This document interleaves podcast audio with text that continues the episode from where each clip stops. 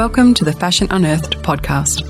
If you need help navigating the fashion industry sustainably, you have come to the right place. I'm your host, Belinda Humphrey, and my hope is to simplify the fashion industry so that businesses can make the best decisions for people, planet, and product. Hello, and welcome to episode 38 of the Fashion Unearthed podcast. Today's episode, I wasn't sure whether I was ready to talk about it. Particularly in the world of fashion, no one wants to talk about when things go wrong. And I guess it feels vulnerable to open up about the things that you felt like were mistakes in hindsight. But before I get into today's episode, I wanted to remind everyone about my one on one, one hour coaching sessions where we meet over Zoom and you can ask me anything about fashion, sustainability, your business, or where to go next with your product. Absolutely anything. In 20 years in the industry, I've learned a lot, good and not so good. And in this session, you can get access to all of that. So if you've been struggling with something and wanted to get an outsider's perspective, I'll have availability from May this year. So you can head to the website, belindahumphrey.com, and go to the shop if you're interested in that. So, on to today's episode. I think I've stalled enough. so, the first mistake was launching a product with no audience. Although I had some good sales at the start, much of this was word of mouth and friends, and it only started to gain traction once I started doing pop ups and design markets. In hindsight, I would have thought about that a lot more and been working on attracting my audience before I had anything to sell. An easy example of this that comes to mind is how bloggers build up an audience before they launch a product. And another good example is people who have a large following on social media, then they might monetize their content on a platform like Patreon but the lesson is not to launch without having an audience. Number two, and this was a big one. You know the phrase, you don't know what you don't know? I used to hear that and think, well, obviously. But I really had a light bulb moment last year when I did the Marketing for Your Small Business course, which was an online course with Fiona Killackey at My Daily Business Coach. I always had a great response with my label when I did pop ups or design markets, but after doing that course, I felt validated in a way that there was nothing wrong per se with the product. It's just that not enough of my audience knew about it.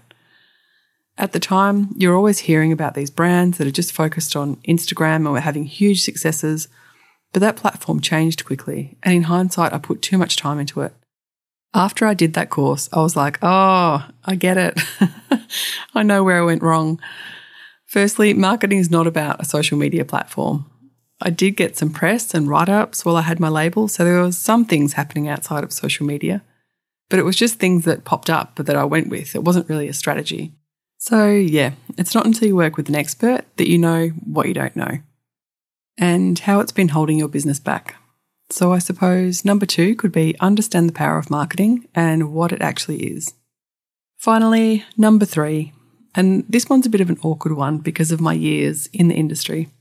But in hindsight, I think my experience actually got in the way of making the best decisions. Whether that was because I was too emotionally invested, I'm not sure. But I felt like I would not try things because they might not have worked elsewhere in other businesses I'd seen. In a sense, I didn't embrace a beginner's mind where all options are possible or perhaps kept exploring something if it didn't work the first time.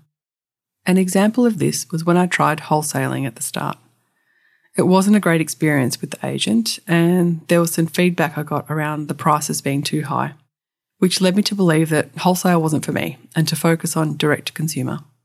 In hindsight, I probably would have tried again with a different agent the next season, as perhaps that person didn't have the relationships with the right stores. And going back to marketing, perhaps I wasn't illustrating all of the things that went into why the product was priced in that way. So, hopefully, that might give you something to think about, and maybe my mistakes will be something that will help you. As a recap, number one, launch with an audience. Number two, understand the power of marketing and work with experts to know what you don't know. And finally, keep a beginner's mindset and don't discount something too quickly. A reminder that you can book my one hour Zoom coaching sessions again from May. Just head to the website shop and as always, you'll find the links and any show notes on the website as well, belindahumphrey.com, in the podcast section. Thanks so much for listening. See you next time. Thanks for listening to the Fashion Unearthed podcast. If you want to get in touch, head over to belindahumphrey.com or you can find me on Instagram at belindahumphrey.